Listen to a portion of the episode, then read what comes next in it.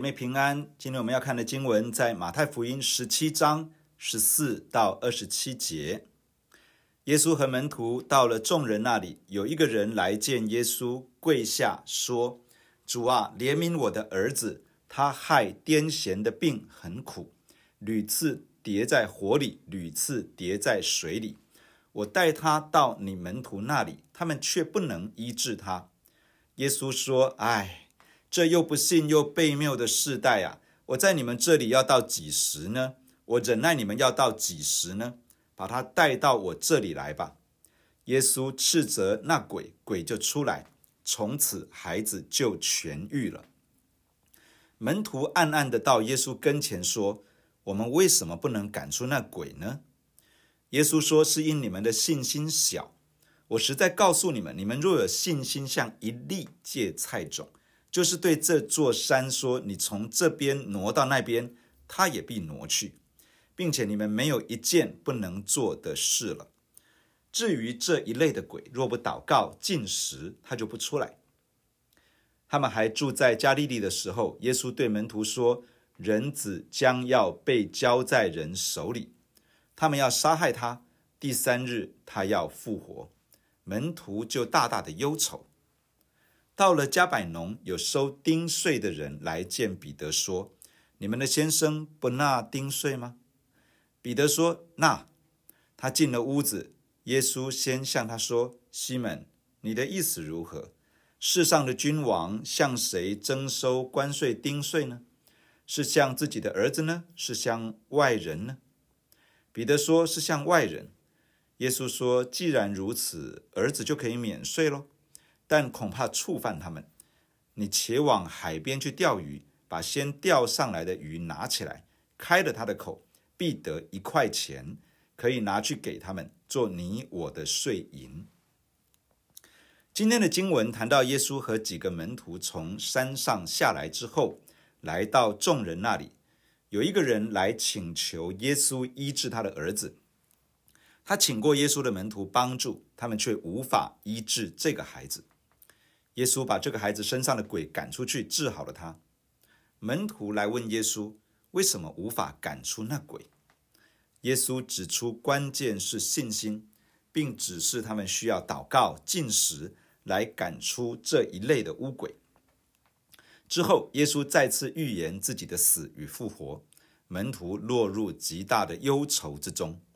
最后，在加百隆那里有收丁税的人来找彼得。想要收取丁税，耶稣用这个机会教导彼得如何看待这个在地上的体制。让我们一一的来看。当耶稣带着彼得、雅各与约翰上山，还未回来的那段时间，有一个父亲把儿子带到耶稣其他的门徒那里求助，希望他的孩子可以脱离痛苦。这个孩子被污鬼邪灵辖制。邪灵攻击这个孩子的脑部，使他的脑部经常出现不正常的放电，出现癫痫的症状。邪灵想要置他于死地，因此常常使他跌在火里和水里。这个父亲求助无门，听见耶稣和他的门徒有许多神迹大能彰显，于是把孩子带来找耶稣。耶稣上山去了，于是留守的门徒开始服侍这个孩子。想要把鬼赶出去，却赶不出去。耶稣回来了，这个父亲看见他，就前来跪下在耶稣面前，开口求助。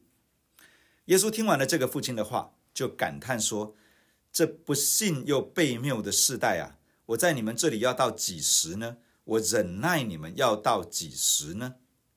耶稣所感叹的不是哪一个门徒不信又悖谬，也不是这个父亲。他所感叹的是存在于一个世代的影响力，这种影响力是一种不信的影响力，对上帝不信，不相信上帝的能力足以解决问题，也不相信上帝的良善愿意解决问题。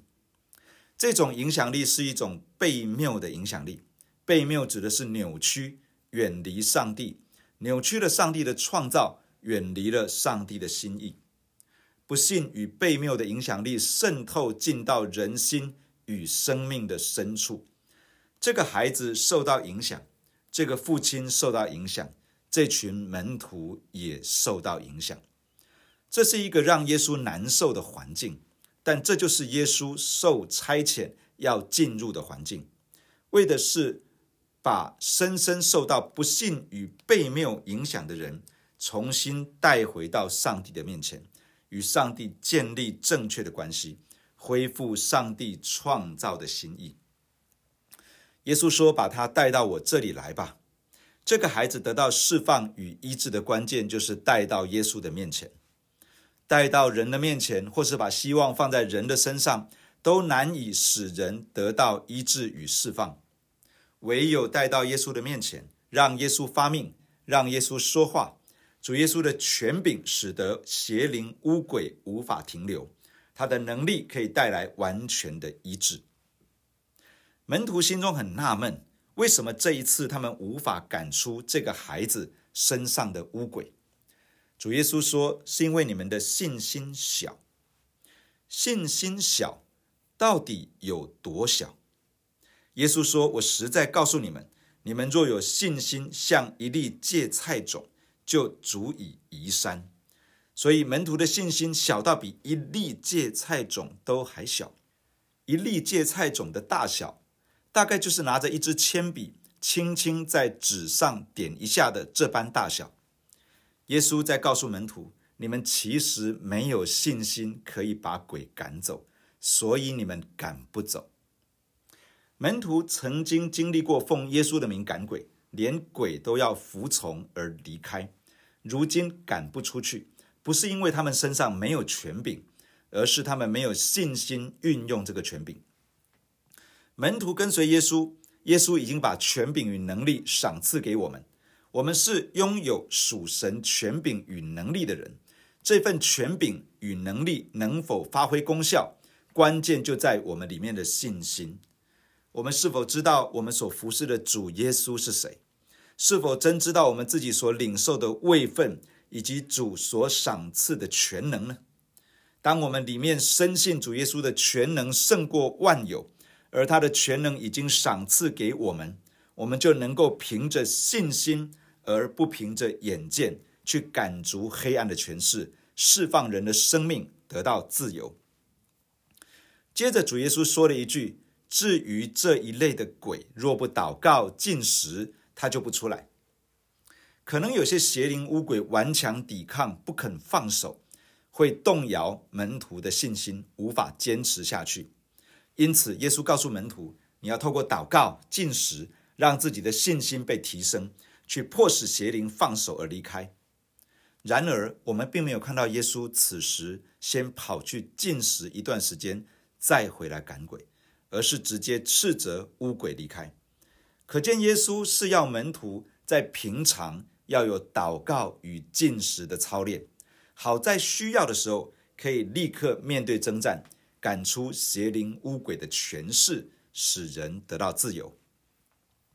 赶出那个孩子身上的邪灵之后，耶稣和门徒继续停留在加利利一段时间。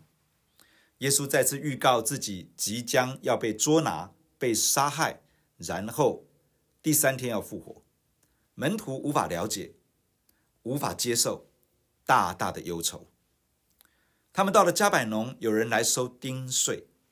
丁税是犹太人为了修缮圣殿，每年自愿的缴纳半舍克勒的银币。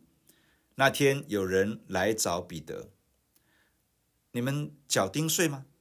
彼得不假思索就说：“我我们缴啊。”主耶稣知道了，就问彼得：“世上的君王向谁征收关税与丁税呢？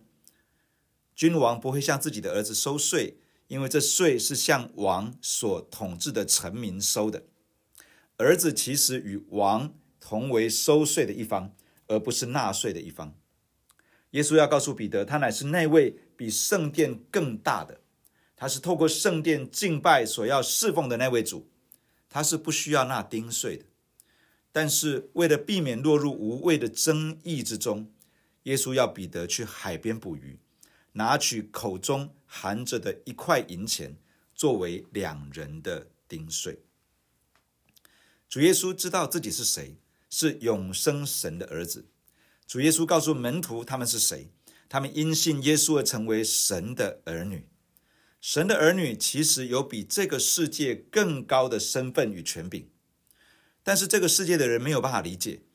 若我们以神的儿女的身份来拒绝这个世界中的体制或者制度，会使得世人无法明白，而对上帝的子民产生不必要的误解。这会使得人对教会、对耶稣的门徒、对上帝儿女产生不必要的反感，而拒绝我们所要传扬的福音。我们需要为了福音的缘故，为了上帝所托付，放下我们知道而世人不明白的权利，减少不必要的阻碍，让人更容易靠近神的儿女，更容易与教会接触，而能够领受上帝的恩典。弟兄姐妹，让我们一起来到神的面前来祷告。亲爱的主耶稣，我们感谢你透过今天的经文来对我们的心说话。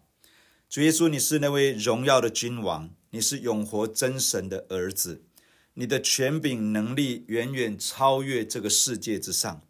但是你愿意道成肉身，让自己被限制在一个躯壳，在一个身体的里面，为了把人带向永活的真神。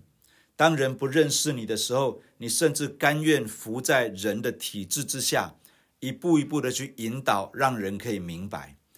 你没有在那里坚持着自己的身份、自己的权柄、自己的位分，而使人好像在不明白当中开始拒绝你。你反而是把这一切放下来，就近那些不认识你的人。亲爱的主，我们感谢你。当我们认识你，成为神的儿女之后，你也把这个尊贵的位分放在我们的身上。主啊，求你也保守我们的心，能够因着。你在我们的身上呼召我们去带领更多的人来认识你，呼召我们去使万民成为你的门徒。为着这个缘故，帮助我们能够把自己的身份先放下来，可以把自己的身段先放下来，以至于能够就近那些卑微的人，以至于可以就近那些有需要的人，可以就近那些还不认识你、还没有办法，好像用一个属天的眼光来看我们的这样的人。主啊，求你赐福在我们的身上，让我们可以跟随耶稣的脚踪，学习耶稣谦卑的样式，去靠近在这个世界上这许多需要救恩的人。主啊，我也祈求你来帮助我们。主啊，我们在服侍你的路上需要属天的全能。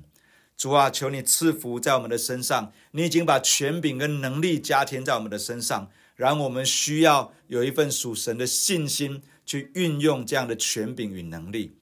主啊，我们感谢你，因为你应许说，当我们有信心，即便如同一粒芥菜种那样，都能够移山，可以面对挑战，可以平息风浪，也可以赶逐乌鬼。